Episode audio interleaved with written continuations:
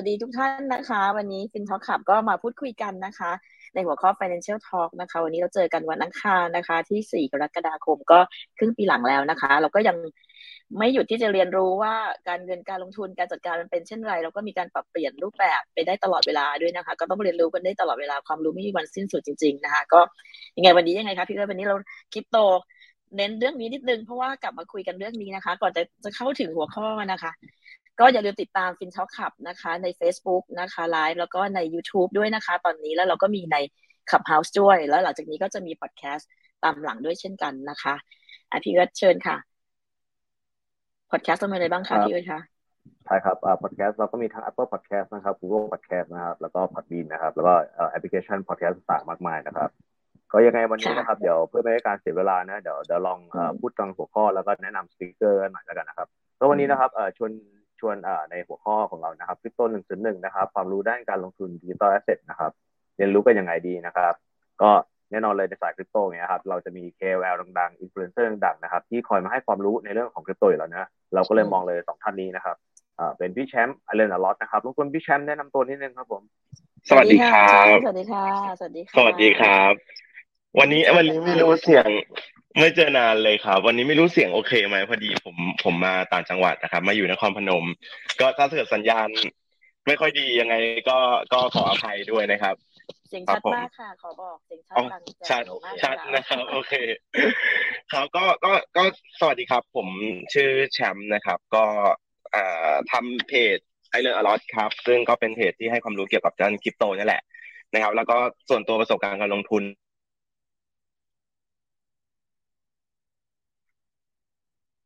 ถ้าอยู่ในตลาดที่เป็น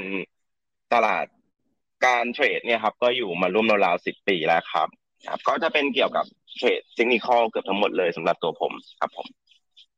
โอเคค่ะดีใจที่เจอคุณชาติทีนะคะได้ยินได้ยินครับค่ะก็ถ่ายกันไปนานเป็นปีเนาะที่เราไม่ได้มาพูดคุยกันบนเวทีนี้นะคะก็ยินดีต้อนรับกลับมาอีกครั้งหนึ่งนะคะบอกว่าจะมีความรู้อะไรมาเสริมเพิ่มให้เราหลังจากที่หายไปฝึกวิทยายุทธมาหลายเดือนเป็นเกือบปีเนาะเดี๋ยวพูดคุยกันในดีเทลค่ะได้ครับได้เลยค่ะโอเคค่ะอ่ะท่านต่อไปค่ะพี่เอิร์ธค่ะครับท่านต่อไปครับทางเป็นคุณนัทนะครับคุณนัทเป็น ซี อี โอ ของ Wagyu Lab นะครับแล้วก็ Founder ของ บี เค เค Class นะครับเดี๋ยวให้พี่นัทเอ่อรบกวนแนะนำตัวนิดนึงครับแล้วก็อาจจะทำอะไรอีกบ้างคล้ายๆกันที่ครับโอเคครับครับสวัสดีครับคุณนัทครับสวัสดีครับพี่ออมนะครับไม่ได้เห็นหน้ากันได้ยินแต่เสียงเนาะได้พอดีพอดีพอดีชุกละหกนิดนึงครับผมไม่ค่อยพร้อมเท่าไหร่ก็ต้องขอโทษด้วยนะก็ก็มาแต่เสียงก่อนแล้วกันนะครับก็เอ่อผมนัทนะครับเป็นก็ตอนนี้ก็ทำเอ่อบริษัทชื่อว่า Wagyu Lab นะครับเป็นเอ่อเกี่ยวกับเรื่องเป็นที่ปรึกษาเรื่องการตลาดให้กับโปรเจกต์คริปโตเคอเรนซีทั่วไปนะครับแล้วก็เอ่อตอนนี้ก็มีทำเรื่องเกี่ยวกับตัวแคลมี่นะครับเกี่ยวกับเรื่องการลงทุนเนี่ยแหละครับไม่ไม่ว่าจะเป็นสินทรัพย์เอ่อเสี่ยงอย่างคริปโตหรืออื่นๆนะครับตอนนี้กำลังทำแพลตฟอร์มอยู่ครับผมก็วันนี้ก็ขอบคุณมากที่เชิญมานะครับก็ยินดีที่ได้รู้จักกันค่ะเพราะว่าเราไม่เคยเจอกันในเวทีผมเคยเจอพี่ออร่าแล้วนะเคยเจอแต่ว่าไม่ได้แต่ยังไม่ได้เจอกันในในในไลฟ์ครับก็ไปเจอตามงานอะไรอย่างเงี้ยครับใช่อ๋อตายแล้วโอเคเดี๋ยวพอดีโอเคได้ค่ะวันนี้ไม่เห็นหน้าเลยวันนี้ก็เลยไม่แน่ใจว่าว่าเราเราเช่นไรนะคะ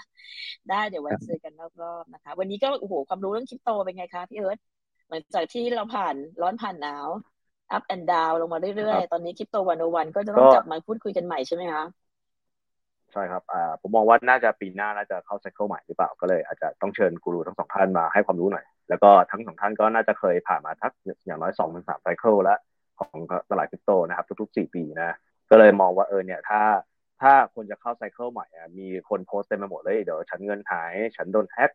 ฉันเอ่อโดนแกมโกงไปหรือไปลงในไวรุ่นซิ่งเอ่อ DeFi ต่างๆก็ก็เงินหายหมดเลยดังนั้นเราจะต้องให้ความรู้กันหน่อยอ่ะว่าลงทุนยังไงก่อนอื่นเลยครับไม่เสียตังค์ครับแล้วอย่างที่สองเลยดีมากเลยจะทำให้เราเอ่อเค้าเรียกว่าเติบโตด้านเน็ตเวิร์คของเรายังไงได้บ้างนะครับก็เดี๋ยวเพื่อไม่ให้การเสียเวลาครับเข้าเลยแล้วกันนะครับงั้นเดี๋ยวอาจจะเริ่มทางพี่แชมป์ก่อนแล้วกันนะครับพี่แชมป์ครับอ่าเราเราอาจจะรับประวัติคร่าวๆบวกกับว่าวิธีการที่พี่แชมป์ศึกษาในการเข้าใจเรื่องคริปโตต่างๆเนี่ยครับพี่แชมป์ศึกษายังไงสร้างความรู้พื้นฐานยังไงแล้วก็เรื่องสินทรัพย์เพื่อเอ่อความเสี่ยงอย่างคริปโตเนี่ยครับทำยังไงได้บ้างล่ะครับเราถึงจะเข้าใจมันอย่างอย่างที่สามารถลงทุนได้แล้วไม่ไม่เป็นอันตรายครับรบกวนพี่แชมป์หน่อยครับค่ะโอเคครับได้เลยครับคือจริงๆเนี่ยถ้าเล่าแบ็คกราวด์ผมก่อนเนาะตอนที่ผมเริ่มศึกษาเนี่ยจริง อ่าผมศึกษาเพราะว่าช่วงนั้นเนี่ยคริปโตน่าจะเป็นช่วงก่อนปีสองพันสิบเจ็ดนะครับผมจำผมจำปีเป๊ะๆไม่ได้นะตอนที่เริ่มรู้จักคำว่าคริปโตครั้งแรกเนี่ยนะครับแต่ว่าช่วงสองพันสิบเจ็ดเนี่ยมันเป็นปีที่ที่ต้องบอกว่าเป็นเป็นครั้งแรกละกันคือก่อนหน้านั้นผมรู้จักคริปโตมาก่อนแต่ว่าสองพันสิบเจ็ดเป็นปีแรกที่ผมเนี่ยได้เริ่มเข้ามาลงทุนถ้าใครจำได้ปีสองพันสิบเจ็ดเนี่ยมันก็จะเป็นปีที่คริปโตขึ้นไปแตะ สองหมื่น ครั้งแรกอ่ะเนาะแล้วก็ถือว่าเป็นไซเคิลที่อ่าไซเคิลน่าจะเป็นไซเคิลที่สามแหละของคริปโตที่มีการขึ้นหนักๆให้ได้เห็นนะครับผมก็ถ้ามองจริงๆผมผ่านมาผมว่ารอบนั้นเองก็ก็เจ๊งนะครับเพราะว่าเรารู้จัก Bitcoin แหละจริงๆผมว่าผมจะคล้ายๆกับหลายคนที่เข้ามาในช่วงตอนสองพันสิบเก้าอ่ะคือเรารู้จัก Bitcoin นะครับแล้วเราก็แต่เราไม่ลงทุนใน Bitcoin ใช่มั้ยเพราะว่าเราเราคิดว่าอ่ะโทษทีนะครับเสียงอาจจะมีเสียงดังนิดนึงแถวนี้อ่าเพราะว่าในในฝั่งของ Bitcoin เนี่ยเราก็จะรู้สึกว่าเออมูลค่ามันขึ้นไปสูงแล้วใช่มั้ยครับมือใหม่หลายคนเป็นเหมือนผมเลยสมัยนั้นก็คือตอนเนี้ยผมทำเพจผมก็จะพอรู้ว่าอ่ะเขาจะมีหลายคนที่คิดแบบนั้นแล้วก็จะไปหาเหรียญที่มันเป็นเหรียญแบบเหรียญเล็กๆเหรียญซิ่งอะไรอย่างเงี้ยเล่นนะซึ่งผมเองก็กระโดดไปเหรียญซิ่งปีช่วงนั้นนะครับก็กระโดดไปเล่นเหรียญซิ่งเหรียญเล็กสุดท้ายก็ก็เจ๊งครับเพราะว่าเหรียญซิ่งอ่ะปกติเวลาเราไปเทรดเนาะถ้าสมมติว่ามันมันมันเป็นช่วงที่เป็นขาลงจริงๆอ่ะเวลามันไม่เวลามันตลาดมันหมดหมดบูรันนะครับราคามันมันจะลงอะไรระนาดเลยแล้วก็ฟื้นยากหลายตัวตอนเนี้ยมันก็แบบหายไปจากตลาดเลยเนาะเราจะได้เห็นว่าคริปโตอย่างปีสองพันสิบเก้าที่ผ่านมาเนี่ยพวก ไอ ซี โอ หรือว่าเหรียญอย่างเช่นหนึ่งในหนึ่งในบทเรียนที่ผมได้ช่วงนั้นผมก็เลยในช่วงสองพันสิบแปดเนาะก็เลยบอกว่าเป็นปีที่ผมแบบมาศึกษาตัว Bitcoin แบบจริงจังนะครับแล้วก็เรียกได้ว่าผมเก็บออม Bitcoin มาตั้งแต่ตอนนั้นเลยนะครับก็ออมมาเรื่อยๆครับจนกระทั่งเนี่ยแหละเข้าช่วงบูรันรอบนี้นะครับอันนี้อันนี้คือคือประวัติคร่าวๆที่ผมเข้ามาในตลาดนี้เนาะครับฮะครับงั้นฝากฝากทิปแชมป์เสริมนิดนึงครับว่าเอ่อถ้าคนที่เห็นคริปโตมาเอ้ยเห็นตั้งแต่ไซเคิลที่แล้วมาแล้วอาจจะลงบ้างไม่ลงบ้างเสียไปหลักพันหลักหมื่นแต่ว่ารอบเนี้ยเอ่อน่าจะเป็นไซเคิลสมมุติว่าอีกสักปีสองปีข้างหน้านะอาจจะเป็นไซเคิลใหม่เราเราควรจะสร้างความรู้พื้นฐานยังไงให้ให้ได้บ้างครับในการป้องกันตัวในการลงทุนในรอบอนาคตครับจริงๆจริงๆผมว่าครับจริงๆผมว่ามันต้องมีหลักหลักยึดนะครับสมมุติว่าอย่างผมเองผมเป็นเทคนิคอลเนาะแต่ว่าในในส่วนของความเข้าใจในทรัพย์สินน่ะมันต้องมีอย่างบางคนเนี่ยอย่างอย่างรูปเพจผมบางคนเวลาเข้ามาเนาะก็จะบอกว่าเออเราเรียนเทคนิคอลอย่างเดียวเราก็ไปเทรดทรัพย์สินนั้นได้เลยบางทีมันไม่ได้เนาะบางทีมันมีความความรู้ที่นอกเหนือจากเรื่องเทคนิคอลอยู่นะครับสิ่งที่ผมอยากอยากอยากโฟกัสแล้วก็อาจจะอยากให้ศึกษาเพิ่มเติมคือเรื่องของพื้นฐานของเหรียญที่ของสินค้าครับที่เราต้องการเทรดเราเรารู้ไหมว่าสินค้านั้นเนี่ยอย่างเช่นเหรียญเนี้ยเป็นเหรียญแบบไหนที่เรียกว่าเหรียญสแกมเหรียญแบบไหนที่เรียกว่าเหรียญซิ่งเหรียญปั่นเหรียญแต่ละประเภทมีอะไรบ้างนะครับอ่าเรารู้ไหมว่าเหรียญไหนเนี่ยเวลาเราดูมูลค่าดู market cap มันเป็นยังไงแล้วเราค่อยทำความเข้าใจพอเราเข้าใจสินทรัพย์แล้วอะครับเราค่อยเริ่มลงทุนแบบตัวที่เป็นอาจจะถ้าเกิดว่าอย่างผมเองเป็นเทคนิคอลเนาะผมก็จะค่อยไปแบบอาจใช้เทคนิคในการหาจุดซื้อหาจุดขายประมาณนั้นนะครับแต่เราต้องเข้าใจพื้นฐานก่อนถ้าง่ายที่สุดเลยถ้าแนะนำเลยว่าที่ต้องเข้าใจก่อนเลยคือ Bitcoin เพราะว่า Bitcoin เนี่ยเป็น Proof of Work ที่ต้องบอกว่ามันเข้าใจได้ในเชิงของเศรษฐศาสตร์ด้วยไม่ต้องพูดถึงเรื่องเทคนะครับเอาแค่เศรษฐศาสตร์ก่อนมันเข้าใจค่อนข้างจะ simple ที่สุดเลยว่ามันคืออะไรนะครับหลังจากนั้นค่อยค่อยไปทำความเข้าใจแต่ละตัวว่าอ่า Ethereum มันเอาไปทำ Smart Contract อ่ามันคืออะไรยังไงคือค่อยๆขยายครับแต่เราควรเริ่มต้นจากอันแรกไม่ไม่จำเป็นจะต้องแบบไปศึกษากระจายแบบปึ๊บ overall ทั้งหมดเลยมันจะยิ่งตีกันสับสนอย่างตอนผมศึกษาเนาะผมผมผมโฟกัสแค่ Bitcoin เลยแล้วพอผมเข้าใจ Bitcoin ปุ๊บผมมองเหรียญอื่นเป็นสแกมหมดเลยคือก็ก็คือประมาณนั้นแต่ว่าแต่ว่าไม่ได้บอกว่าเราลงทุนไม่ได้นะครับไม่ได้บอกว่าลงทุนไม่ได้แต่เพียงแต่ว่ามันมันก็จะมีรอบมีไซเคิลของมันนะครับแต่ละตัวมันมีถ้าเราเข้าใจไซเคิลอ่ะมันมีอยู่แล้วนะครับเพียงแต่ว่าต้องดูให้เป็นว่าช่วงนี้อ่ะปกติฟันโฟของมันมันก็จะไหลไป Bitcoin ก่อนแล้วพอ Bitcoin Bitcoin dominant เยอะๆใช่มั้ยครับมันก็จะเริ่มไหลไปหาเหรียญที่เป็น large market cap เริ่มเป็น meme coin เริ่มเป็น small market cap แล้วก็มีอะไรออกมาเป็น innovation อะไรก็ ปั่นกันสักพักนึงแล้วก็บึ้มรีเซ็ตตลาดเริ่มใหม่อะไรแบบนั้นซึ่งหลายๆรูปแบบเป็นเป็นลักษณะนี้นะครับแล้วก็ไม่รู้อนาคตจะเปลี่ยนหรือเปล่าแต่ว่าตอนนี้ในความเข้าใจผมผมก็จะพยายามไม่ยึดติดกับเหรียญเล็กๆเหรียญอื่นมากผมก็จะโฟกัสที่แค่ Bitcoin เลยครับเพราะว่า Bitcoin มันเป็นตัวที่ถ้าเราอยากจะเก็บยาวมันมันอยู่รอดไปได้ตลอดอยู่แล้วครับประมาณนั้นครับโอ้ครับอันนี้เป็นแค่น้ำจิ้มก่อนนะครับจริงๆอย่างเช่นคุณแชมป์เนี่ยคุณแชมป์เอ่อในใน YouTube นะมีคนตาม สามแสน นะครับใน Facebook มีคนตามเกือบแสนนะครับก็เรียกว่าเป็นเอ่อกูรูตัวตัวจริงเลยนะครับในประเทศไทยนะครับท็อปผมว่าบอกเลยว่าท็อปสามท็อปห้าของประเทศไทยแน่นอนนะครับก็ใครใครมาฟังกันแล้วนะครับเอ่อเตรียมกดแชร์ไว้เลยนะครับแล้วก็อาจจะรบกวนสปีกเกอร์ของเราเหมือนกันนะครับเตรียมกดแชร์เหมือนกันนะครับครับก็ยังไงครับงั้นกลับไปที่ทางคุณนัทนะครับคุณนัทครับโอเคครับเมื่อกี้พี่แชมป์อาจจะได้มุมมองของเรื่องการสร้างความรู้ของเอ่อในการลงทุนตัวคริปโตแล้วนะหรือว่าสินทรัพย์เสี่ยงแบบคริปโตอย่างเงี้ยเอ่อพี่คุณนัทมองยังไงบ้างครับว่าเอ่อวิธีการเสริมความรู้เบื้องต้นก่อนเนี่ยเอ่อ หนึ่งศูนย์หนึ่ง คนที่อาจจะเคยไม่เคยรู้จักคริปโตมาก่อนเลยหรือรู้จักบ้างแล้วหรือแบบเออเคยเคยติดดอยมาบ้างแล้วครับจะจะสร้างสร้างตัวยังไงในรอบถัดไปครับอืมจริงๆมันเป็นคำถามที่ยากเพราะว่าจริงๆแล้วเราต้องมองมองอย่างนี้ครับตอนนี้เหมือนนักเทรดเนาะคนที่เข้ามาในตลาดในช่วงที่หอมหวานนะครับประมาณช่วงบูรันที่แล้วอะไรเงี้ยมันก็หายไปค่อนข้างเยอะใช่ไหมครับแล้วก็เอ่อคือผมเคยนิยาม target target group ของฝั่งที่เป็น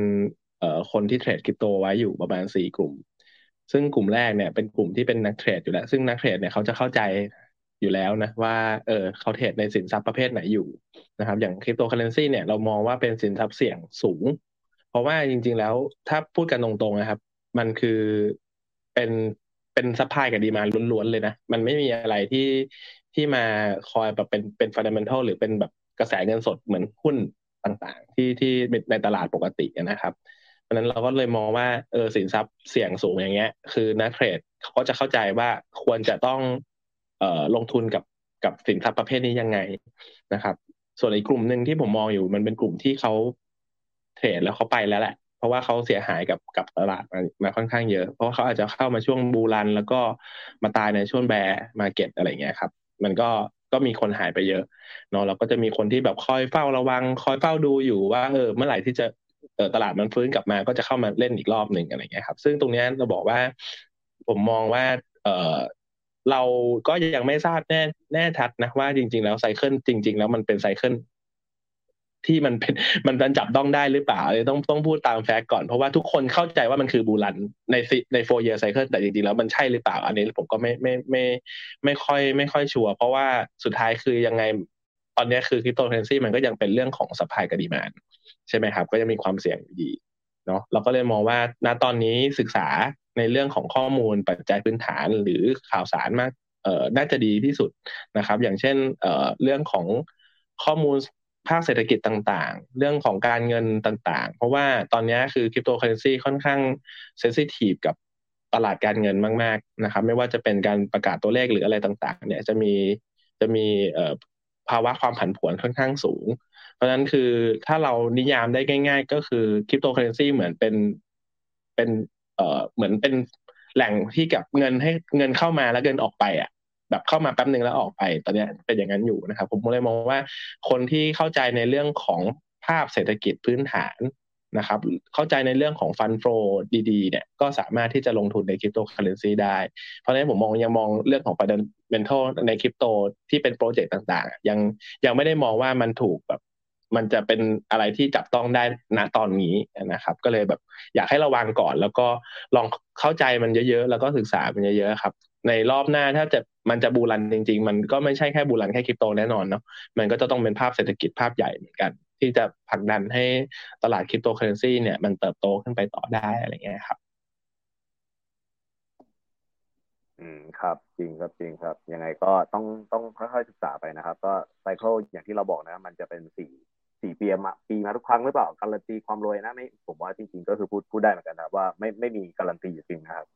ครับแต่ก็ถ้าถ้ามีวิธีการเตรียมนะครับก็อาจจะลองอ่ะงั้นเอ่อแนะนำทางอย่างคุณนัทนะครับคุณนัทก็คืออย่างที่บอกนะครับก็คุณนัทจะเป็นดูดูด้านของ Business Sector ด้วยรวมถึงตัวเพจของคุณนัทก็คนตามประมาณเกือบ หนึ่งแสนห้าพัน นะครับก็พอดีเราจะไม่ได้ใส่ไว้ในตัว Fin Talk นะครับเพราะว่าพอ ดีบรรทัดเราเนี่ยผมมีแค่ใส่สองบรรทัดคุณนัทน่าจะมีแบบห้าตำแหน่งตำแหน่งหลายที่นะก็เลยก็เลยใส่ขออนุญาตใส่แค่สอง สองตำแหน่งพอครับได้ได้ครับไม่เป็นไรครับได้หมดอะไรก็ได้ได้ครับเดี๋ยวเราต้องให้เข้ามาใน Clubhouse นะคะของคุณนัทค่ะ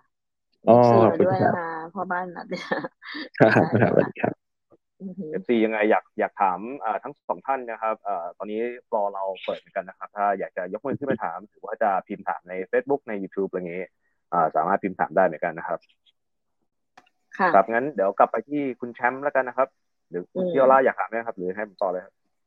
พี่ก็มีความสงสัยค่ะเพราะว่าจริงๆแล้วคุณแชมป์เนี่ยอยู่ในธุรกิจนี้มานานระดับหนึ่งแล้วเนอะที่เราคุยกันเมื่อกี้ตั้งแต่สองพันสิบเจ็ดอะไรเงี้ยคือตอนนี้มันแบบมีความผันผวนค่อนข้างเยอะแล้วคนที่เป็นแฟนคลับของคริปโตหรือ Bitcoin เองก็ก็อาจจะแบบชะงักไปนิดนึงทีนี้ทีนี้คือเราจะมีเราจะมีแนวคิดหรือมีอะไรที่เป็น trigger point มั้ยคะว่าตอนนี้มันอยู่ในสเตจไหนแล้วมันจะเข้าไปสู่สเตจไหนได้เมื่อไหร่ยังไงอะค่ะในฐานะที่เป็นผู้ค้ำวอร์ดในวงการนี้อ่ะคนแก่คนแก่คืออย่างนี้ครับก็ผมผมมองว่ามันเป็นมันเป็นสเตจปกติของคริปโตอะครับก็จริงๆไม่ได้บอกว่าเป็นสเตจปกติของคริปโตหรอกเป็นสเตจปกติของทุกตลาดนะครับเวลาที่อย่างรอบที่แล้วเนาะสาเหตุการขึ้นหนักๆเลยก็เพราะเราก็เกิดการทำตัวมันนี่เป็นตริงใช่ไหมครับก็โอเคเงินในระบบเยอะอ่าคนเงินก็ไปหาที่ลงอินเฟชั่นขึ้นปกติเงินมันต้องไปหาสิ่งที่มันรักษามูลค่าได้อยู่แล้วนะครับหรือว่ามันจะสามารถเติบโตได้นะครับแน่นอนมันไหลไปทางหุ้นไปทางคริปโตเราเห็นทุกอย่างครับแอสเซททุกอย่างขึ้นหมดนะครับจริงๆเมื่อกี้ที่พี่นัทพูดถึงเรื่องประเด็น four year cycle เนาะอ่ามันก็เกี่ยวกับ demand supply zone นะครับเพราะว่าจริงๆ four year cycle มันก็ทำให้ให้ supply ของเอ่อตัวคริปโตเนี่ยของตัว Bitcoin เองมันมันลดลงนะครับเอ้ยมันมันมันมันอ่ะคือปริมาณการผลิตมันลดลงนะครับแน่นอนถ้า demand มันเท่าเดิมมันก็อาจจะส่งผลได้ซึ่งจริงๆโดยรวมผมผมไม่ได้สนใจเรื่อง supply demand หรอกครับเนาะมันมีผลในระยะยาวบ้างนะครับมันจริงๆมันไม่ได้มีผลในระยะสั้นเลยถ้าจะเป็นอย่างนักเทรดอย่างเก็งกำไรอ่ะมันไม่ได้มีผลในระยะสั้นเลยมันมีผลในระยะยาวเพราะว่ายิ่งอนาคตยิ่งมันหายากเรื่อยๆแน่นอนเหมือนทองคำอ่ะครับยิ่งเราขุดยิ่งมันหายากต้นทุนการผลิตสูงขึ้นมันก็ยิ่งจะทำให้ให้มันหายากให้ให้มันราคามันอาจจะมีการรักษามูลค่าได้หรือเพิ่มขึ้นได้เนาะจริงๆผมผมไม่ได้บอกว่าบิตคอยหรืออย่างทองทองคำเองเนี่ยราคาขึ้นด้วยซ้ำผมมองว่าเพราะว่าเงินเงินมันอ่อนค่าลงมากกว่ามันเลยทำให้พวกนี้มันขึ้นนะครับแต่พอยต์สำคัญของผมคือเอ่อผมอยากไปพูดถึงเรื่องตลาดหุ้นนิดนึงเพราะว่าเมื่อกี้พี่นัทพูดประเด็นมาเนาะว่าตลาดหุ้นจริงๆก็แบบมีฟันโฟมีพื้นฐานอะไรส่วนตัวผมอยู่ตลาดมาครับผมผมอยู่ในผมอยู่มาทุกตลาดเลยหุ้น Forex อะไรเงี้ยผมไม่ค่อยเชื่อเรื่องเรื่องเรื่องทุนเรื่องอะไรในตลาดฝั่งหุ้นเท่าไหร่เพราะเอ่อสุดท้ายแล้วก็เล่นเรื่องข่าวอยู่ดีครับสุดท้ายแล้วสุดท้ายแล้วถ้าราคาจะขึ้นเนาะมันก็จะมีสาเหตุมีปัจจัยอะไรเองที่ที่มาดันให้ให้หุ้นตัวนั้นขึ้นอย่างเช่นเราจะเห็นหุ้น Delta อ่ะล่าสุดเลยหุ้น Delta ขึ้นไปทำ All Time High กลายเป็น High Market Cap ทั้งที่ตัวบริษัทเองก็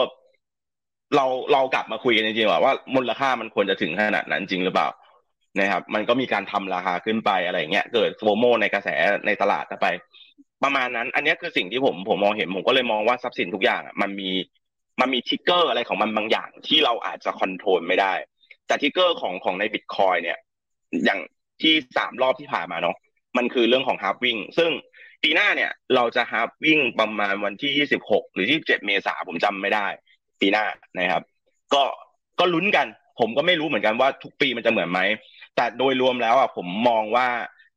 ณตอนนี้อิทธิพลของโฟร์ year cycle ยังพอมีอยู่เพราะว่าคนทั้งโลกเขามองประมาณนี้แต่ในอนาคตครับมันจะเริ่มเบาลงเรื่อยๆนะครับเราจะเริ่มเห็นเลยว่าจริงๆอ่ะ Bitcoin ครับทุกครั้งที่โฟร์ year cycle มาตอนนี้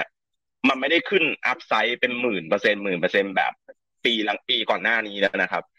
ก่อนหน้านี้คือขึ้นจริงๆแต่ว่าเนี่ยอัพไซด์มันน้อยลงลดลงลดลงเรื่อยๆผมก็เชื่อว่า Bitcoin มันจะถึงจุดนึงที่อัพไซด์มันจะแบบไม่ได้หวือหวามากแล้วเริ่มจะ stable เริ่มจะนิ่ง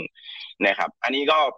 ก็บอกไม่ได้เหมือนกันว่าจะเป็นยังไงในอนาคตนะครับแต่ก็เป็นเหมือนจุดสังเกตและการจุดที่เราเอาไว้เฝ้าระวังเพราะว่า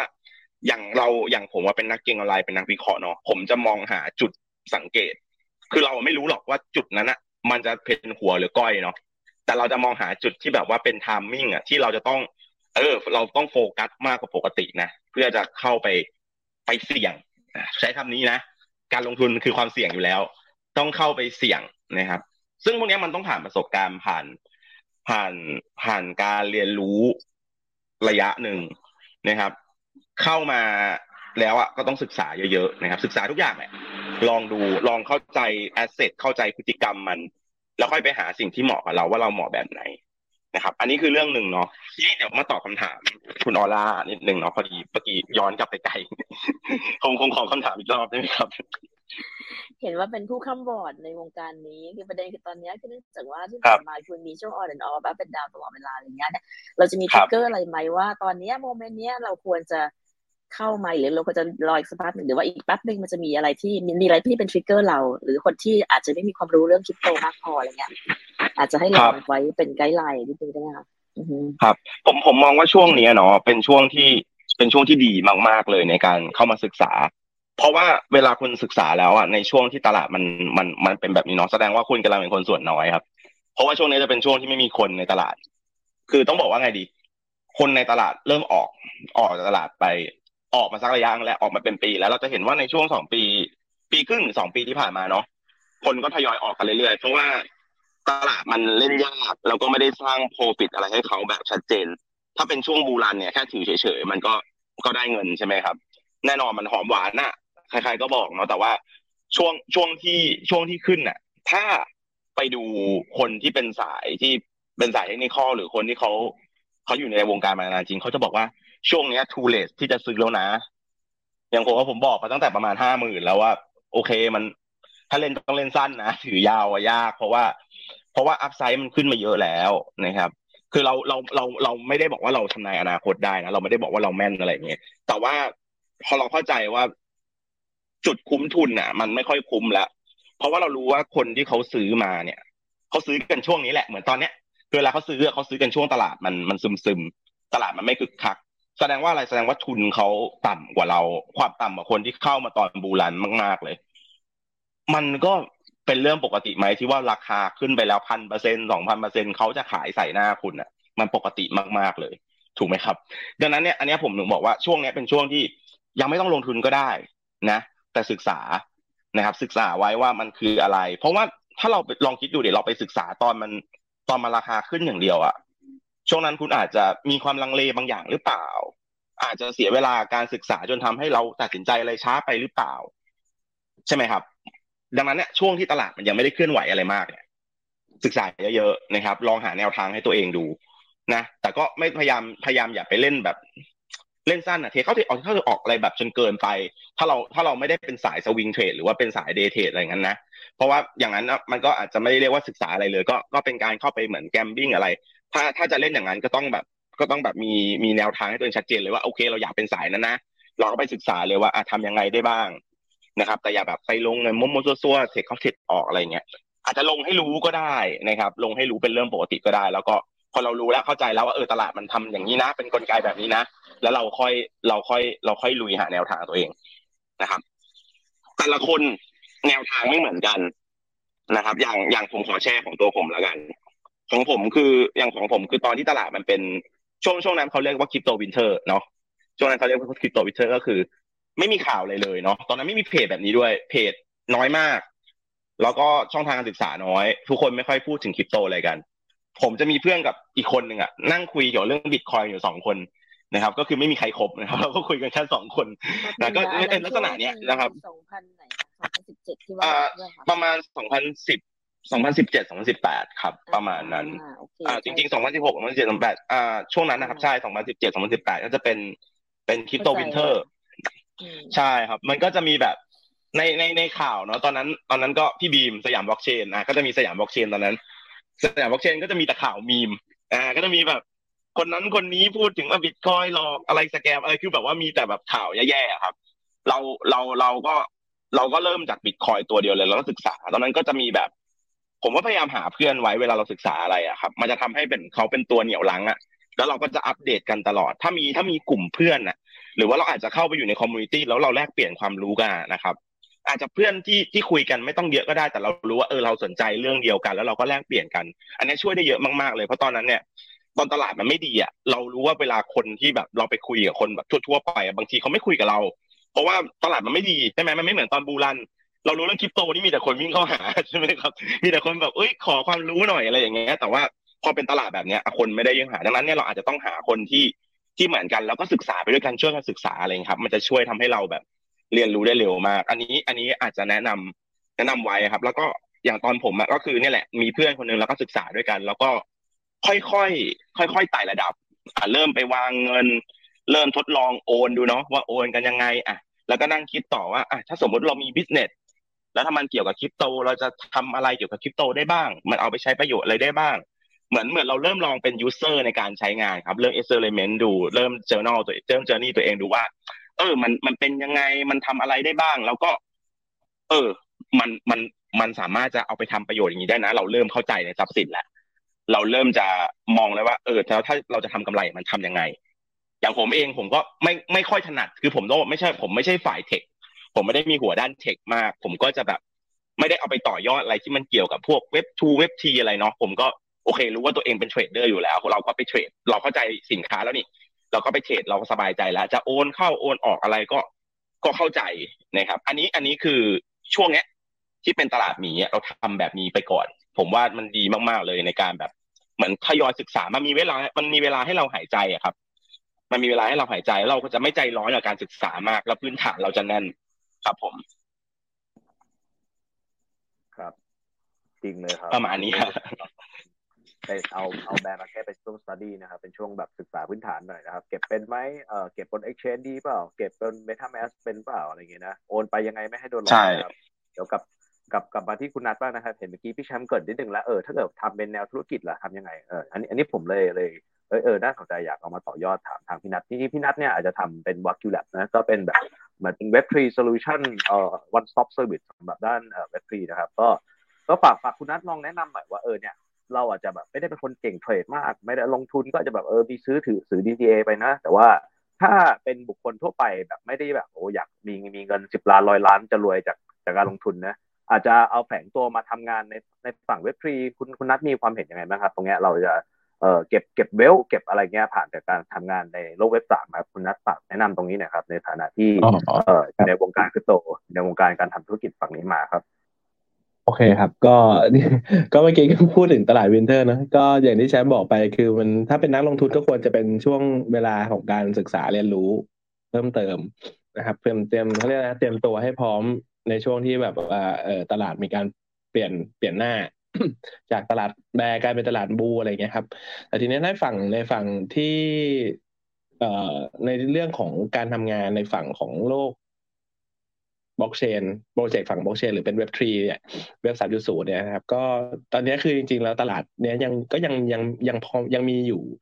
ซึ่งมันอาจจะไม่ได้บูมเหมือนประมาณช่วงเอ่อสองปีที่แล้วใช่ไหมครับที่แบบโปรเจกต์ใหม่ๆผุดขึ้นมาเยอะแล้วก็เอ่อมีความต้องการบุคลากรในตลาดมากมายมหาศาลสามารถที่จะแบบจ้างงานคนในราคามูลค่าสูงๆได้เพื่อที่จะมาเอ่อเร่งในการสร้างโปรเจกต์สร้างผลิตภัณฑ์ขึ้นมาเพื่อป้อนเข้ามาสู่ในตลาดของคริปโตเคอเรนซีแต่ตอนนี้มันเหมือนกับช่วงนี้ก็มีการเอ่อดรอปลงไปบ้างนะครับเพราะว่าบางโปรเจกต์ก็ก็อาจจะต้องรอรอให้ให้เอ่อความเชื่อมั่นของนักลงทุนกลับมามากขึ้นรอให้เอ่ออ่ะโฟร์ year cycle กลับมาตลาดบูกลับมาก็ก็จะพร้อมที่จะเอาโปรเจกต์ที่เขากำลังพัฒนาอยู่แบบโดยที่ไม่ได้ accelerate มันไม่ได้เร่งมันมากครับเข้ามาเอ่อมามาในช่วงเขาเรียกอะไรมาในช่วงเวลาที่เหมาะสมนะครับซึ่งตอนนี้ผมมองว่าเอ่อคนที่กำลังจะเข้ามาสนใจในเรื่องของการทำงานในฝั่งของ เว็บ ทรี ก็ก็ถือว่าเป็นเวลาที่ค่อนข้างค่อนข้างดีเพราะว่าเราจะเข้าใจในตลาดมากขึ้นเวลาเราอยู่ในตลาดที่มันแบบไม่ค่อยที่มันไม่ค่อยดีอ่ะเนาะเพราะว่าเราจะได้รู้ว่ากลยุทธ์ของตลาดตลาดแบร์เนี่ยมันจะใช้งานมันจะมีประสิทธิภาพมากมากขึ้นเวลามันมันอยู่ในตลาดที่เป็นบูมมาร์เก็ตนะครับเพราะตอนนี้ก็เพราะฉะนั้นตอนนี้คือผมมองว่าถ้าใครสนใจที่จะแบบเอออยากอยากจะหางานทำหรืออยากจะทำงานในฝั่งเว็บทีก็ก็เริ่มศึกษาพื้นฐานข้อมูลพื้นฐานก่อนได้นะครับว่าเออในฝั่งของไม่ว่าจะเป็นเรื่องของเดฟเอ่อ developer จากเว็บสองลองมาศึกษาในฝั่งเว็บสามมากขึ้นเพื่อรองรับเอ่อในเอ่อความต้องการของของของตัว developer ในช่วงที่ตลาดมันกลับมาดีขึ้นหรือไม่ก็เอ่อเป็นนักการตลาดหรือคนที่เก่งเรื่อง operation อะไรเงี้ยก็จริงๆมันทุกทุกสายเลยครับเหมือนแบบทำธุรกิจอย่างนึงอ่ะมีทุกทุก ทุกๆสายเลยนะไม่จะเป็นฝั่งเดฟฝั่งการตลาดฝั่งโอเปอเรชั่นฝั่งที่เป็นเรื่องของ financial หรือเอ่ออะไรต่างๆที่ที่ที่บริษัทควรจะมีนะครับในฝั่ง เว็บทรี ก็มีหมดนะครับเพราะฉะนั้นใครที่แบบอยู่ตอนนี้ทำงานอยู่แล้วสนใจที่จะแบบเอออยากจะเข้ามาทำบริษัทที่ทำเกี่ยวกับเรื่องนี้ก็ลองลองลองหาดูนะครับหลายๆบริษัทก็เปิดรับอยู่เยอะแยะมากมายเหมือนกันนะก็ลองลองค้นหาดูก็ได้เนาะซึ่งผมก็มองว่าเอ่อเมื่อไหร่ก็ตามที่ตลาดมันกลับมาเดี๋ยวจะมีโปรเจกต์ใหม่ๆผุดขึ้นมาอีกเยอะเพราะว่าเขาก็จะมารองรับตลาดที่มันมีกระแสเงินเข้ามานะครับประมาณนั้นครับเดี๋ยวถามคล้ายๆกับที่คุณออลถามคุณแชมป์อีกเลยครับเออถ้าเกิดคุณนัทจะมองเรื่องของการเอ่อ trigger point ในการให้ดูแล้วมีมีแนวโน้มแล้วตลาดกลับมาบูมมาร์เก็ตครับคุณคุณนัทมองตรงนี้ยังไงบ้างครับอืมก็จริงๆคล้ายๆแชมป์ครับมันก็ต้องรอให้ภาพตลาดภาพแมคโครเศรษฐกิจภาพแมคโครมันมันมันดีขึ้นดีขึ้นก่อนนะครับเพราะจริงๆแล้วสุดท้ายคือเอ่อคริปโตเคอเรนซียังเป็นตลาดที่เป็นเล็กเล็กเล็กอยู่อะครับยังไม่ยังไม่สามารถที่จะเข้าเป็นแบบเป็นตัวแปรหลักในการในการกำหนดทิศทางอะไรเศรษฐกิจภาพแบบภาพรวมได้เลยนะครับเพราะฉะนั้นคือก็คงต้องตามตามเข้าไปก่อนถ้าผมมองว่าถ้าเกิดสมมุติปีหน้าที่เขาว่ากันว่าเป็น halving อ่ามันไม่ใช่ครับว่าไม่ได้ว่ากันหรอกคือมัน halving อยู่แล้วปีหน้าใช่ไหมครับแล้วว่ามันจะเกิดบูรันในปีหน้าอย่างเงี้ยถ้าเกิดภาพเศรษฐกิจหลักมันแย่ผมว่าคริปโตก็ขึ้นไม่ได้อยู่ดีเนาะเพราะว่ามันมันก็มันก็เป็นเรื่องของกระแสเงินสดที่เข้ามาในตลาดมากน้อยเพียงไหนอะไรเงี้ยนะครับเพราะฉะนั้นคือก็ก็ลองดูลองลองวิเคราะห์ข่าววิเคราะห์สถานการณ์วิเคราะห์ sentiment ของตลาดมากไปเรื่อยๆนะครับระหว่างนี้เพราะว่าตอนนี้อ่ะสมมุติปีนี้เฟดประกาศดอกเบี้ยแค่สองครั้งแล้วไม่แล้วก็ไม่มีขึ้นดอกเบี้ยอีกแล้วแสดงว่าปีหน้าอ่าภาพเศรษฐกิจก็น่าจะดีขึ้นเพราะเงินเฟ้อมันลดลงก็อาจจะเป็นแบบซีนาริโอเดียวกันกับ Bitcoin ที่ว่าเป็น halving พอดีและโฟร์ year พอดีมันก็อาจทำให้สตอรี่เนี้ยมันเข้มมันแข็งแรงพอที่จะทำให้นักลงทุนเนี่ยกล้าที่จะนำเงินเนี่ยมาลงทุนในตลาดคริปโตเคอเรนซีมากขึ้นก็ได้นะครับอันนี้ก็ก็มีมีหลายๆซีนาริโอก็ลองคิดคิดกันดูเนาะเพราะว่าจริงๆมันก็ยังแบบยังไม่ใช่อะไรที่ที่ชี้ชัดได้แต่อย่างที่ใช้บอกว่า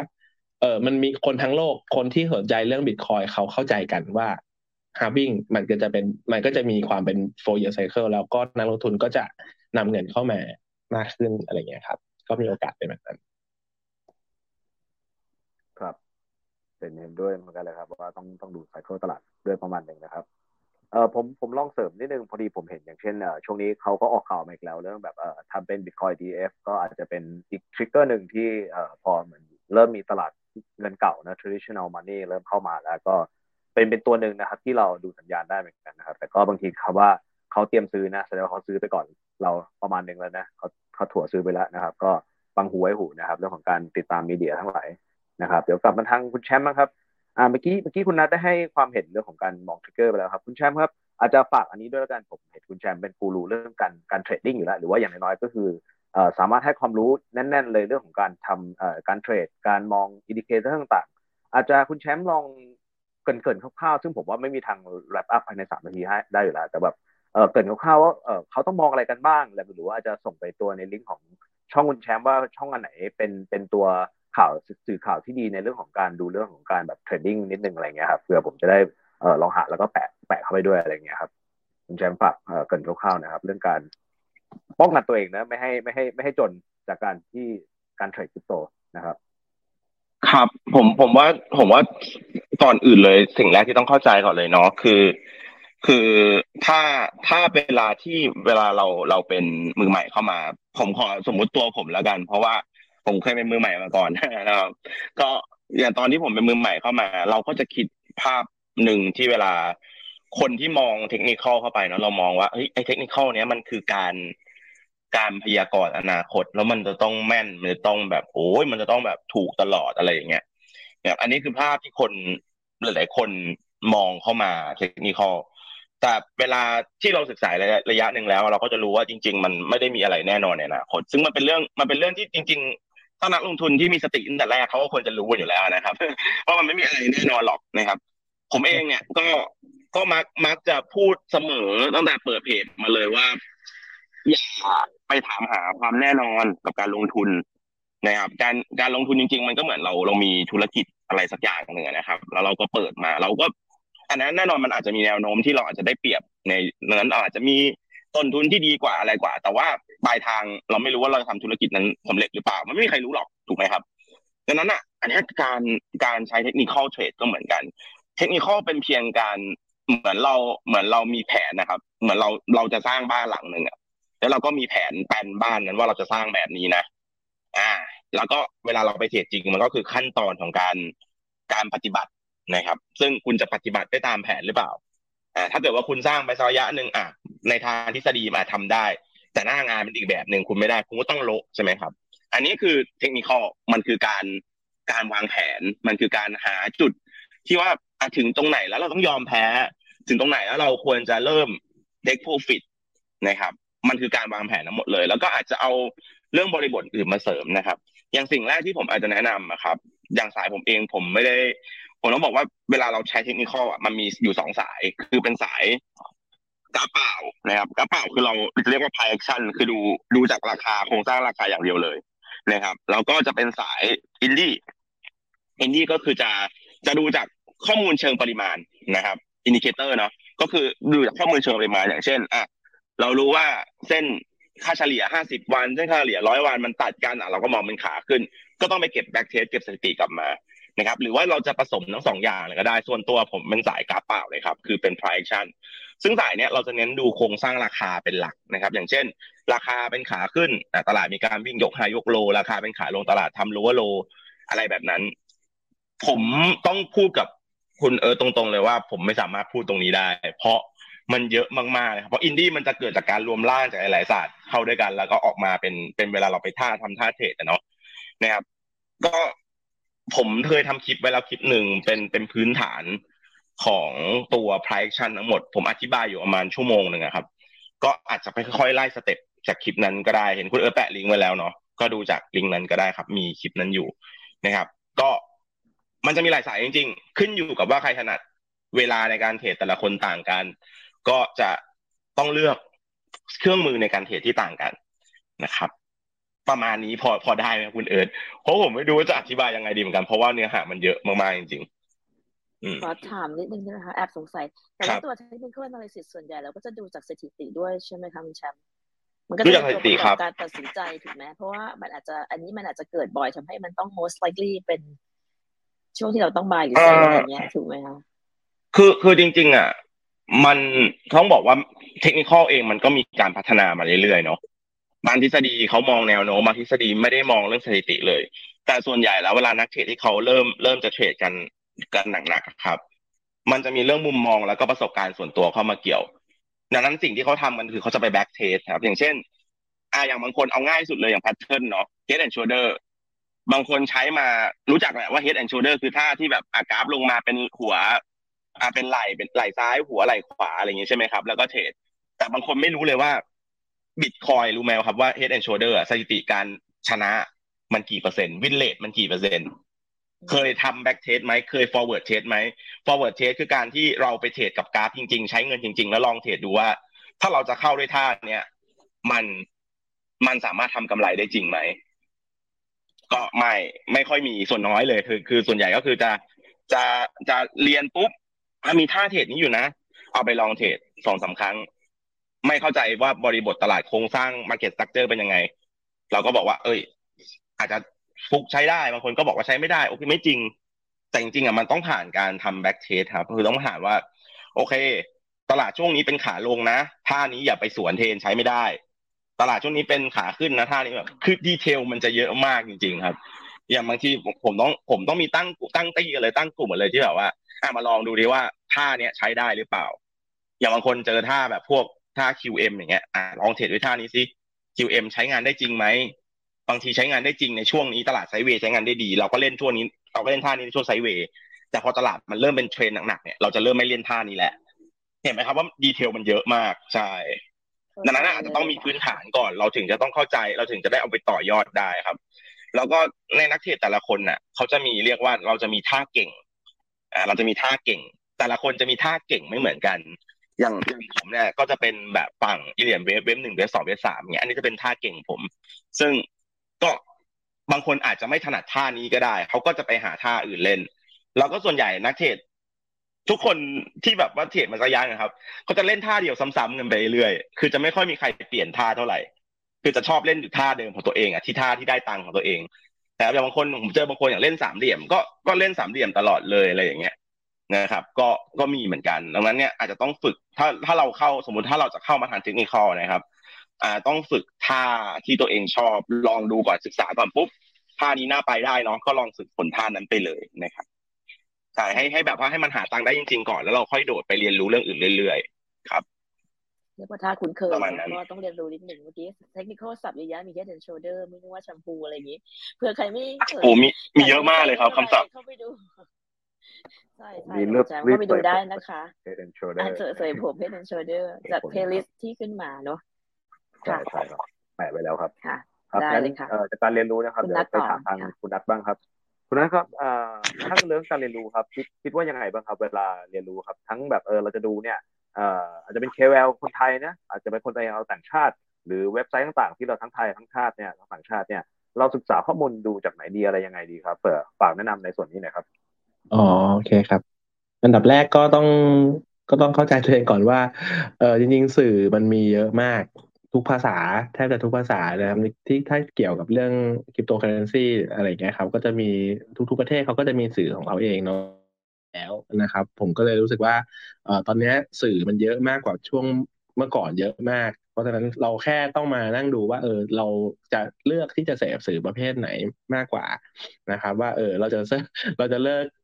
เริ่มที่จะดูแบบเออ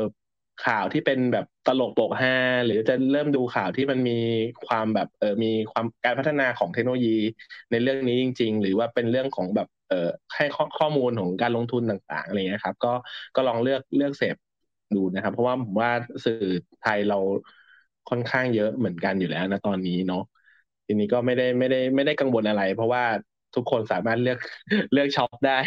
นะครับว่าจะเออว่าจะอะไรแล้วก็สามารถที่จะแบบติดตามทุกๆเพจได้เลยเพราะว่าแต่ละเพจเขาก็มีความเป็นเอ่อตัวตนของตัวเองเนาะว่าจะสื่อสารประเภทไหนอะไรอย่างเงี้ยนะครับครับครับเห็นเห็นว่าคุณนัทน่าจะมีอะไรเกี่ยวกับเอ่อ Academy สอนอะไรทุกอย่างครับอ๋อใช่ๆคือผมกำลังกำลังทำ Academy Platform อยู่นะครับเป็นเว็บไซต์ที่เอ่อสอนเรื่องของการลงทุนแต่จริงๆมันก็ไม่ได้เน้นเรื่องคริปโตเคอเรนซีอย่างเดียวเนาะก็ก็ทุกทุกอย่างนะครับแล้วก็เอ่อในเว็บไซต์เนี่ยก็จะมีบล็อกมีบทความต่างๆที่เกี่ยวเรื่องของการลงทุนต่างๆนะก็เอ่อสิ่งนี้ผมทำคือมันก็ทำให้มีพื้นฐานตั้งแต่พื้นฐานไปนะครับแต่ว่าก็จะมีเอ่อเรื่องของแบบแยกออกมาในเรื่องของเอ่อฝั่งที่เป็นตลาด Stock Market ในฝั่งที่เป็นตลาดค่าเงินตลาดสินค้าอุปโภคบริโภคหรือเป็นตลาดคริปโตเคอเรนซีอะไรเงี้ยเราก็จะมีแยกประเภทให้ให้คนได้เข้ามาฟิลเตอร์แล้วก็เข้ามาศึกษาเรียนรู้ได้นะครับตอนนี้ก็คิดว่าตอนนี้ก็กำลังกำลังโปรดักชันอยู่ครับอยู่ในขั้นตอนโปรดักชันก็คือถ่ายทำตัวสอนหรืออะไรอย่างพวกนี้อยู่นะครับแล้วก็คิดว่าตัวเว็บไซต์น่าจะลอนช์ไปในประมาณปลายเดือนหน้าไม่เกินเอ่อไม่ไม่น่าเกินไม่ไม่น่าเกินปลายเดือนสิงหานะครับก็จะมีการลอนช์นะครับก็จริงๆเราก็มีเยอะมากมายเลยตอนนี้น่าจะน่าจะได้เจอได้เจอกันตามตามหน้าฟีดเร็วๆนี้นะครับว่าเพราะว่าเรามีพาร์ทเนอร์ทำกับ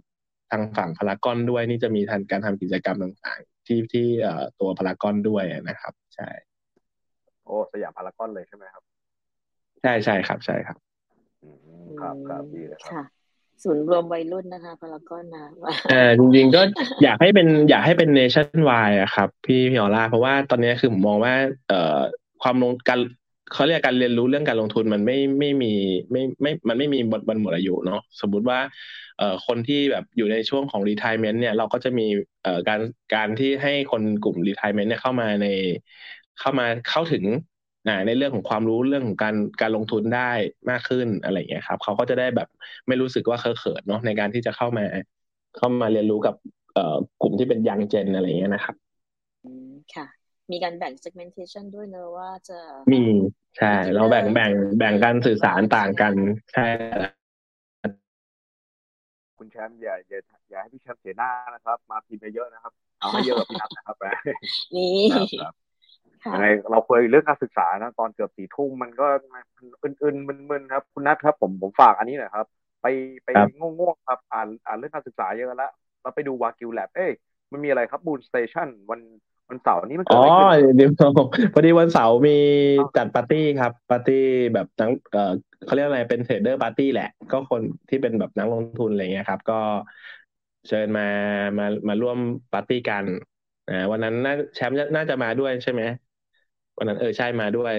มีก็จะมีมีคอมมูคอมมูนิตี้มีโคเอ่อ เค โอ แอล แบบที่เป็นสายเทรดเยอะนะครับงานนี้เราก็เชิญมาหมดเลยครับทางประเทศเลยแล้วกันอ่ะพูดง่ายๆแต่ไม่รู้ว่าใครใครมาบ้างนะครับก็เดี๋ยวต้องมาดูรายชื่ออีกทีนึงแต่ว่าน่าจะมี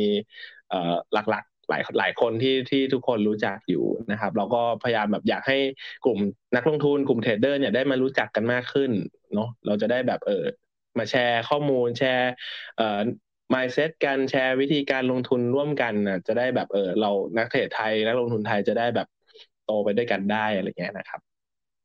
จัดที่ไหนนะคะมิสเตอร์ฟ็อกซ์เอ่อจัดที่มิสเตอร์ฟ็อกซ์ไลฟ์เฮาส์ครับใช่ครับเป็นเอ่อที่ทาวน์อินทาวน์ครับผมก็จะจริงๆเป็นเป็นงานไพรเวทนะครับแต่ว่าก็จะมีตอนนี้ก็มีเปิดให้พับลิกให้เข้าไปลุ้นรับบัตรอยู่นะครับตามหน้าเพจก็สามารถไปกดที่หน้าเพจผมก็ได้นะครับใช่เป็นเพจพ่อบ้านนะครับใช่ครับใช่ครับอ่าใช่ครับใครเป็นนักเทรดมือยงนะครับแล้วอยากเป็น private investor อยากเข้าแก๊งเอ่อใน มิสเตอร์Fox นะครับซึ่งถ้าใครรู้จักเป็น Fox ก็น่าจะพอเข้าใจอยู่ว่าสนุกแค่ไหนนะครับนะครับเดี๋ยวเราจะมีเซสชั่นกันได้ได้ความเอ็นดูได้ความเอ็นดูเอ่อคุณคิงคุณคิงเอ่อเจ้าของพื้นที่เขาก็ให้ให้เอ่อให้เราได้จัดสถานที่ที่นี่อะไรอย่างเงี้ยครับค่ะนี่เลยค่ะเดี๋ยวเราติดตามเซสชั่นหน้ากับคุณคิงต่อแต่มาพี่แชมป์นะคะใช่ครับพี่แชมป์ครับพี่แชมป์ครับอาจจะกลับกลับมาจากปาร์ตี้แล้วมันเราเราเราสั่งแล้วอ่าอย่างนี้เราจะถ้าเกิดพี่แชมป์มองเรื่องของการอ่าเรื่องการแหล่งหาแหล่งความรู้ครับในไทยในไทยในเทศครับเราจะไปหาความรู้ที่ไหนอะไรยังไงดีครับตรงนี้ให้ถ้าถ้าโดยส่วนตัวก็แหล่งความรู้จริงจริงจริงมันก็จะมีเว็บไซต์หลักๆเนาะอย่างเช่นถ้าแบบเราเราไม่รู้เลยเอาแบบพื้นฐานเบสิกก่อนเลยก็จะเป็นพวกเว็บอย่างอย่างเช่นเอาเอาแค่ CoinMarketCap ละกันสมมุติว่าเราจะอ่านข่าวอ่านเนื้อหาอ่านอะไรเงี้ยคือแค่เว็บเดียวมันก็ถ้าเราค้นจริงๆคุยจริงๆมันก็มีทุกอย่างอยู่แล้วครับที่เราจะเป็นความรู้พื้นฐานในเว็บเดียวเลยมันก็แบบต่อยอดได้หมดเลยทีเนี้ยสำหรับผมผมมองว่าจริงๆเวลาเราเราเราเราอ่านน่ะเราน่าจะประเมินรู้พอรู้อยู่แล้วแหละว่าเราต้องหาที่ไหนเริ่มเริ่มจากง่ายๆก็คือเราเราเจอเพจเนาะถ้าถ้าเราเจอเพจเจออะไรแล้วก็ลองไปอ่านดูก่อนว่าเออความรู้เขาเขาเขียนเราเราชอบไหมเขาเขียนมีหลักมีเหตุมีผลพอไหมผมเชื่อว่าเวลามันเวลาถ้าเราถ้าเราสามารถมีมีกระบวนการการตัดสินใจที่ที่ค่อนข้างจะดีมากพออ่ะคือแค่อ่านเราก็จะรู้แล้วว่าแบบอ่ะคนนี้มันพูดเป็นเหตุเป็นผลหรือเปล่าใช่ไหมครับเราก็จะพอประเมินเขาได้ประมาณหนึ่งแล้วแล้วผมว่าสิ่งสำคัญเลยอาจจะต้องเลือกไปอยู่ในคอมมูบางคอมมูที่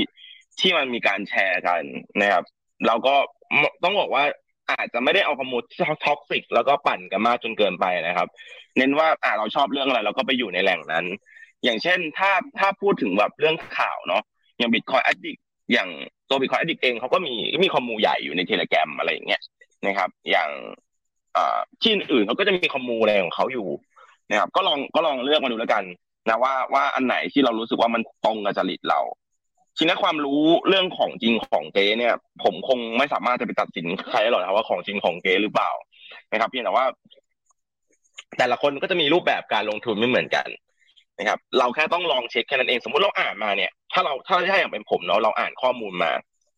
เราไม่ได้เชื่อจากแหล่งเดียวอยู่แล้วถ้าเรารู้สึกว่าเอ้ยตรงเนี้ยเราอ่านแล้วเรารู้สึกว่ามันแปลกๆมันทำแม่งแม่งเราลองเสิร์ชเพิ่มมั้ยเราลองหาข้อมูลจากแหล่งอื่นเพิ่มดูมั้ยเราลองไปถามคนอื่นเพิ่มดูมั้ยถ้ามันไม่เคลียร์นะครับอันนี้เป็นเป็นเรื่องปกติของการสืบค้นอยู่แล้วผมว่าเป็นเป็นเป็นพื้นฐานมากๆเวลาที่เราเราเสิร์ชข้อมูลบนอินเทอร์เน็ตนะครับดังนั้นก็ก็อยากให้เปิดใจรับทุกแหล่งผมแนะนำอย่างนี้ครับรับทุกแหล่งนะแต่เวลาถ้าสมมุติจะเริ่มอย่างเช่นที่เป็นการถ้ามีอะไรที่เรารู้สึกว่าอย่างเช่นเนาะเป็นรูปแบบของการหลอกลวงอย่างเช่นมาถึงปุ๊บพูดถึงผลกำไรเยอะๆอันเนี้ยคนโดนกันเยอะมากเลยคือมาถึงปุ๊บอ่ะแชร์ละมีผลกำไรเยอะนะมาลงทุนกับเราสิเนี่ยชวนลงทุนอย่างเงี้ยอันนี้อันนี้คือคือต้องระวังให้มากๆเลยนะครับว่าว่าอะไรที่เขาแบบพยายามจะดูพยายามกับเราเรียกร้องเรามากเกินไปเนี่ยมันแล้วก็มีเรื่องของผลประโยชน์เข้าไปเกี่ยวเนาะมัน มันไม่น่าใช่ของจริงอยู่แล้วอะถ้าเราถ้าเรามองแบบเป็นกลางเราไม่ดวงความโลภบางตามันก็จะเห็นชัดเจนอยู่แล้วครับว่าว่าอะไรเป็นอะไรอันนี้อันนี้คือเรื่องที่ผมอยากเปิดมาอยากจะเสริมไว้ว่าถ้าสมมุติว่าเราเราเขาเรียกว่าอะไรดีอะเราหาข้อมูลแล้วเราอ่านเราดูจากแหล่งอะไรก็ได้เนี่ยมันมันเป็นข้อมูลที่แบบเป็นกลางเขียนแบบเป็นกลางมีบทความที่แบบมีแหล่งที่มาอ้างอิงชัดเจนเนาะรู้ว่ามาจากไหนจากไหนอันนี้ผมว่าอ่านได้ทุกที่เลยครับผมไม่ติดเลยเนาะแล้วก็ที่เหลือถ้าเป็นเรื่องของการชวนลงทุนและเริ่มเอาผลกำไรเอาผลตอบแทนมามาล่อแล้วอันนี้ให้ระวังไว้นะครับแล้วก็หนีห่างจากคนนี้ให้เร็วๆประมาณนี้ครับหรือว่าการันตีผลตอบแทนแน่นอนเนอะเพราะทุกอย่างมันการลงทุนมีความเสี่ยงยังไงก็ไม่สามารถที่จะการันตีได้ว่าโอเค X เปอร์เซ็นต์ไปตลอดอะไรอย่างนี้ใช่ไหมคะก็ครับจริงจริงจริงๆแค่บอกว่ากำไรชัวร์ไม่ต้องการันตีก็ได้นะผมก็รู้สึกว่าผมก็รู้สึกแปลกๆนะครับแย่ละถึงต้องครับเพราะไม่มีอะไรเพราะว่าขนาดผมเทรดมาสิบปีผมยังผมยังบางเดือนผมก็ขาดทุนนะผมผมไม่พูดผมไม่เคยพูดกับกับกับลูกเพจเลยว่าผมกำไรตลอดอ่ะเป็นไปได้ยากมากๆนะครับคนที่จะกำไรตลอดอ่ะนะครับขนาดขนาดขนาดนักลงทุนควันระดับโลกอ่ะเขาก็ไม่ได้กำไรตลอดใช่ไหมครับอืมก็จะมีช่วงขาดทุนช่วงอะไรของเขาครับจริงนะจริงครับผมว่ามันมีทั้งแบบเออถ้าคน ดี เอ็ม มามาทักเราเฮ้ยชวนเข้าเว็บนี้สิกดลิงก์นี้สิอ่ากดลิงก์อะไรแบบ เอส เอ็ม เอส นะหรือว่าจะเป็นใน Twitter ใน Facebook ในโซเชียลมีเดียที่เขาทักมาชวนเราลงทุนนี่ส่วนใหญ่แล้ว เก้าสิบเก้าเปอร์เซ็นต์ คือมามาหลอกลวงแน่นอนครับตรงนี้ก็พึงระวังไว้ครับไม่จริงๆไม่ต้องทำแม่ก็ต้องการันตีก็ได้แต่จริงๆก็อย่างที่คุณแชมป์เล่าให้ฟังผมผมผมขอขอยกเป็นเคสอันหนึ่งก็คือที่เมื่อก่อนเคยมีคนโดนหลอกก็คือไปเข้าเว็บอะไรก็ไม่รู้นะที่คนส่งมาบอกว่าเป็น exchange เหมือนกันแต่การก็คือวิธีเช็ค exchange ก็ให้เช็คผ่าน CoinMarketCap นะครับเราจะได้รู้ว่าเป็น exchange จริงไม่ใช่ exchange ปลอมอ่าใช่ครับใช่เลยครับครับงั้นเดี๋ยวโอ้ตอนนี้ก็เกือบ สี่ ทุ่มแล้วนะเดี๋ยวอาจจะฝากเอ่อสปีกเกอร์ทั้งสองท่านอ่าฝากทิ้งท้ายหน่อยละกันครับก็อาจจะจบอ่า สี่ ทุ่มตรงนะครับงั้นฝากคุณคุณนัทก่อนเลยครับคุณนัทครับเอ่อในเรื่องของความรู้นะครับวันนี้กลับมาที่หัวข้ออีกทีนะหัวข้อนะครับ Crypto หนึ่งศูนย์หนึ่ง นะครับความรู้ความรู้ในการลงทุนสินทรัพย์ดิจิทัลเรียนรู้ได้ยังไงครับคุณ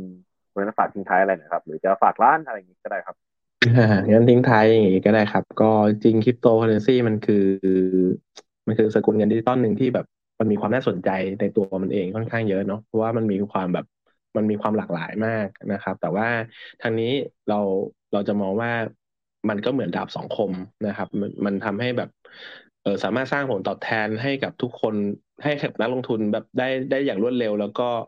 มากมากมายด้วยซ้ำนะฮะที่ผ่านมานะครับแต่ว่ามันก็มีแลกมาด้วยความเสี่ยงที่สูงเนาะเวลามันลงมันก็ลงหนักนะครับก็อยากให้เอ่อทุกคนศึกษาแล้วก็วิเคราะห์ข้อมูลดีๆนะครับก่อนที่จะเริ่มเข้ามาในโลกคริปโตแล้วก็พยายามลงทุนในสัดส่วนที่ที่มันเหมาะสมกับกับเราเนาะกับการเงินของเรานะครับจะได้ไม่ไม่ต้องมานั่งแบบเออเป็นทุกข์ใจนะครับเวลาลงทุนอะไรตรงนี้นะครับผมก็ประมาณนี้ครับดีค่ะก็อย่าเอาเงินก้อนสุดท้ายมาลงนะคะที่สำคัญก็ต้อง diversify ด้วยนะคะโอเคค่ะเดี๋ยวช่วยเสริมค่ะนะครับอาจารย์ค่ะฝากทิ้งท้ายในค่ะอาจารย์อยู่ไหมคะอาจารย์อยู่ครับเปิดไมค์ว่าอาจารย์โทษทีครับเหมือนเมื่อกี้สัญญาณขาดเหมือนสัญญาณขาดไปโอเคครับก็จริงๆจริงๆผมฝากไม่เยอะครับแล้วจริงๆไม่ค่อยอยากฝากด้วยเนาะเพราะว่าก็รู้สึกว่าตัวเองก็ยังเป็นคนหนึ่งที่เรียนเรียนรู้อะไรอยู่ตลอดนะครับเพราะว่าโลกคริปโตมันก็ก็ใหม่แล้วผมเองก็สนุกกับการการเรียนรู้นะครับคือคือคือผมอยากจะให้เราเราทำตัวเป็นน้ำไม่เต็มแก้วเนาะทุกคนเลยอะคือคือแบบรู้สึกว่าเพราะบางทีบางทีเราจะเจอแบบเวลาที่ที่เราเราเริ่มเริ่มเริ่มเก่งไปสักระยะหนึ่งครับเริ่มศึกษาเยอะเนาะหลายๆคนจะเริ่มแบบเป็นน้ำเต็มแก้วจะเริ่มเถียงกันอะไรเงี้ยคือเราผมอันนี้อันนี้ผมผมอาจจะพูดถึงคอมมูที่แบบเราเห็นด้วยเนาะเราจะเริ่มแบบมีคนเถียงกันไฟกันอะไรอย่างเงี้ยผมก็รู้สึกว่าเออบางทีมันไม่ได้มีใครถูกมีใครผิดหรอกมันไม่ได้มีใครมันไม่ได้มีใครรู้จริงที่สุดเพราะว่าสุดท้ายผลลัพธ์มันยังไม่ออกเนาะนะครับก็ก็อยากจะให้แบบเราเปิดรับเข้าไว้โลกนี้มันต้องทำใจแบบแบบกว้างๆนะครับในฝั่งคริปโตเปิดรับเข้าไว้แล้วก็ศึกษาอยู่ตลอดเนาะแล้วก็พยายามครับหาแนวทางที่เป็นที่เป็นทางหากินของเราอะเราต้องรู้ก่อนว่าเราเราเข้ามาในตลาดนี้แล้วว่าเราเราจะเราอยากเป็นใครอะครับอย่างผมผมนิยามตัวเองชัดเจนเลยผมเป็นนักเทรดผมผมไม่ได้ไม่ได้รักเหรียญไหนอั แน่นอนผมก็จะมีอีกหัวโขนนึงที่ผมชอบบิตคอยน์มากๆอันนั้นผมก็จะเก็บหัวโขนไว้แต่ว่าผมจะบอกตัวเองเสมอว่าไอ้หัวโขนนั้นน่ะผมไม่ได้เน้นทำเงินนะผมเก็บบิตคอยน์ไปเรื่อยผมไม่ได้เอาเอามาขายเก็งกำไรผมผมแค่ชื่นชอบคอนเซ็ปต์นะครับชื่นชอบว่าอ่ะมองว่าในอนาคตมันจะหายากขึ้นเรื่อยๆซึ่งใครอาจจะคิดไม่เหมือนผมก็ได้ผมไม่ได้แบบจะไปเถียงด้วยแต่ในส่วนตัวผมเชื่อแบบนั้นว่ามันจะหายากขึ้นเรื่อยๆแล้วมูลค่ามันจะไปสูงขึ้นไปเรื่อยๆอันนั้นคือสิ่งที่ผมเกิดจากการที่แบบอ่ะเราไปตกผลึกของเรามาเองเราก็จะมีอีกหัวแต่ในหัวคนนักเทรดเนี่ยผมก็อ่ะเราเราไม่ได้สนใจแล้วเราอยากได้กำไรนะเราไม่ได้รักเหรียญไหนเราไม่ได้แบบไปสู้ตายเพื่อเหรียญนั้นเราไม่ได้ถือมันจนตายเรามีกลยุทธ์ชัดเจนว่าแผนเข้าแผนออกเราคืออะไรอันนี้คือสิ่งที่ผม define ตัวเองว่าผมอยู่ตลาดนี้เราเป็นแล้วอันนี้ผมอยากจะให้เพื่อนๆที่จะเข้ามาครับกลับไปคิดต่อว่าเอ้ยแล้วเราอยากจะเป็นใครตลาดเนี้ยเราอยากจะเป็นคนที่ ดี ซี เอ ถือยาวเลยมั้ยหรือเราอยากจะแบบบางคนก็ไปมุ่ง เอ็น เอฟ ที อย่างเดียวเลยอะไรอย่างเงี้ยคือถ้าใครเก่งด้านไหนแบบชัดเจนไปเลยสักสักอันแบบชัดเจนเลยครับระบุตัวเองเป็นน่ะผมเชื่อว่ามันจะหาเงินจากตรงนั้นได้มันก็เหมือนกับทุกเรื่องในชีวิตอะครับถ้าเราถ้าเราเชี่ยวชาญด้านนั้นมากๆสุดท้ายเราหาเงินจากมันได้เองนะครับก็ก็ฝากไว้แค่นี้ครับเพราะว่าทุกคนก็คงมีอย่างบางคนก็คงจะเก่งกว่าผมในหลายๆเรื่องผมก็คงพูดประมาณนี้ครับผมครับคมครับผมค่ะอือก็ชัดเจนเนาะเพราะทุกคนก็จริงๆแล้วสำคัญคือการการหาความรู้อะค่ะในทุกๆเรื่องก็เป็นเรื่องสำคัญตลอดเวลาที่ผ่านมาเพราะว่าไม่ว่าจะเวลาผ่านมาแค่ไหนความรู้ในระยะเวลานั้นก็ยังต้องสำคัญเสมอเพราะว่ามีการปรับเปลี่ยนได้ตลอดเวลาเหมือนกันนะคะก็วันนี้เดี๋ยวถ่ายรูปหมู่ก่อนดีไหมคะพี่เอิร์ธแต่ว่าคุณนัทเดี๋ยวแอบเอาท่ามาแปะนะคะวันนี้ได้เจอคุณแชมป์แบบได้เห็นหน้าก็แบบที่ผ่านมาอาจจะไม่ค่อยเห็นหน้าแล้วยอล่าว่างวันวันวันที่แปดมากับพี่พี่เอิร์ธก็ได้นะครับจะได้มาเจอกันได้ไม่แน่ใจอยู่หรือเปล่าเดี๋ยวดูน่าจะต้องไปต่างจังหวัดเดี๋ยวก็เดี๋ยวดูค่ะแล้วจริงๆก็อยากไปเหมือนกันนะคะเดี๋ยวไว้ไว้เผื่อมีโอกาสนะคะได้ครับพี่เอิร์ธเอาไงดีแปะหน้าพี่นัทเดี๋ยวเดี๋ยวแปะหน้าพี่นัทไม่ซ้ายก็ขวาเลยครับเดี๋ยวเดี๋ยวเอานำมาแปะครับได้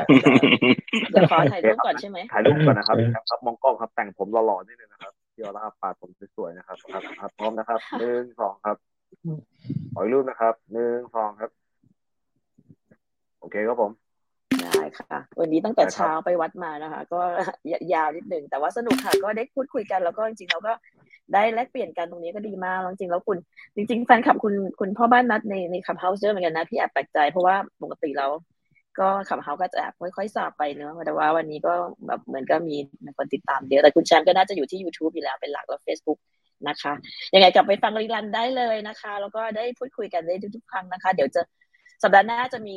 ในช่วงวันธรรมดาบ้างนะคะเพราะว่ามีการปรับเปลี่ยนกันตามความเหมาะสมก็เดี๋ยวลองดูนะคะเพราะว่าจริงๆแล้วก็กลุ่มเป้าหมายบางหลายๆกลุ่มคือเนื่องจากเราเป็น Financial Tom ก็จะมีการลงทุนในทุกสินทรัพย์ด้วยนะคะเรื่องหุ้นไทยหุ้นต่างประเทศอะไรด้วยนะคะก็ยังไงก็ลองลองปรับดูนิดนึงนะคะยังไงก็มิสเตอร์ฟ็อกพี่คิงกับพี่ทาโร่มาแน่ๆนะคะเลื่อนไปนิดนึงก็เดี๋ยวประมาณปลายเดือนได้เจอกันแน่นอนค่ะก็ฝากไปตรงนี้เพื่อนมีอะไรฝากไหมคะก่อนที่ห้องเราจะปิดไปนิดนึงครับไม่มีแล้วครับ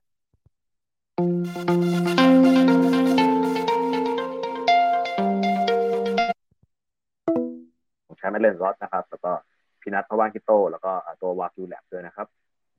ได้ค่ะขอบคุณนะคะขอบคุณคุณแชมป์มากนะคะขอบคุณคุณนัทมากค่ะเจอกันใหม่นะคะค่ะวันนี้สวัสดีค่ะสวัสดีค่ะสวัสดีค่ะ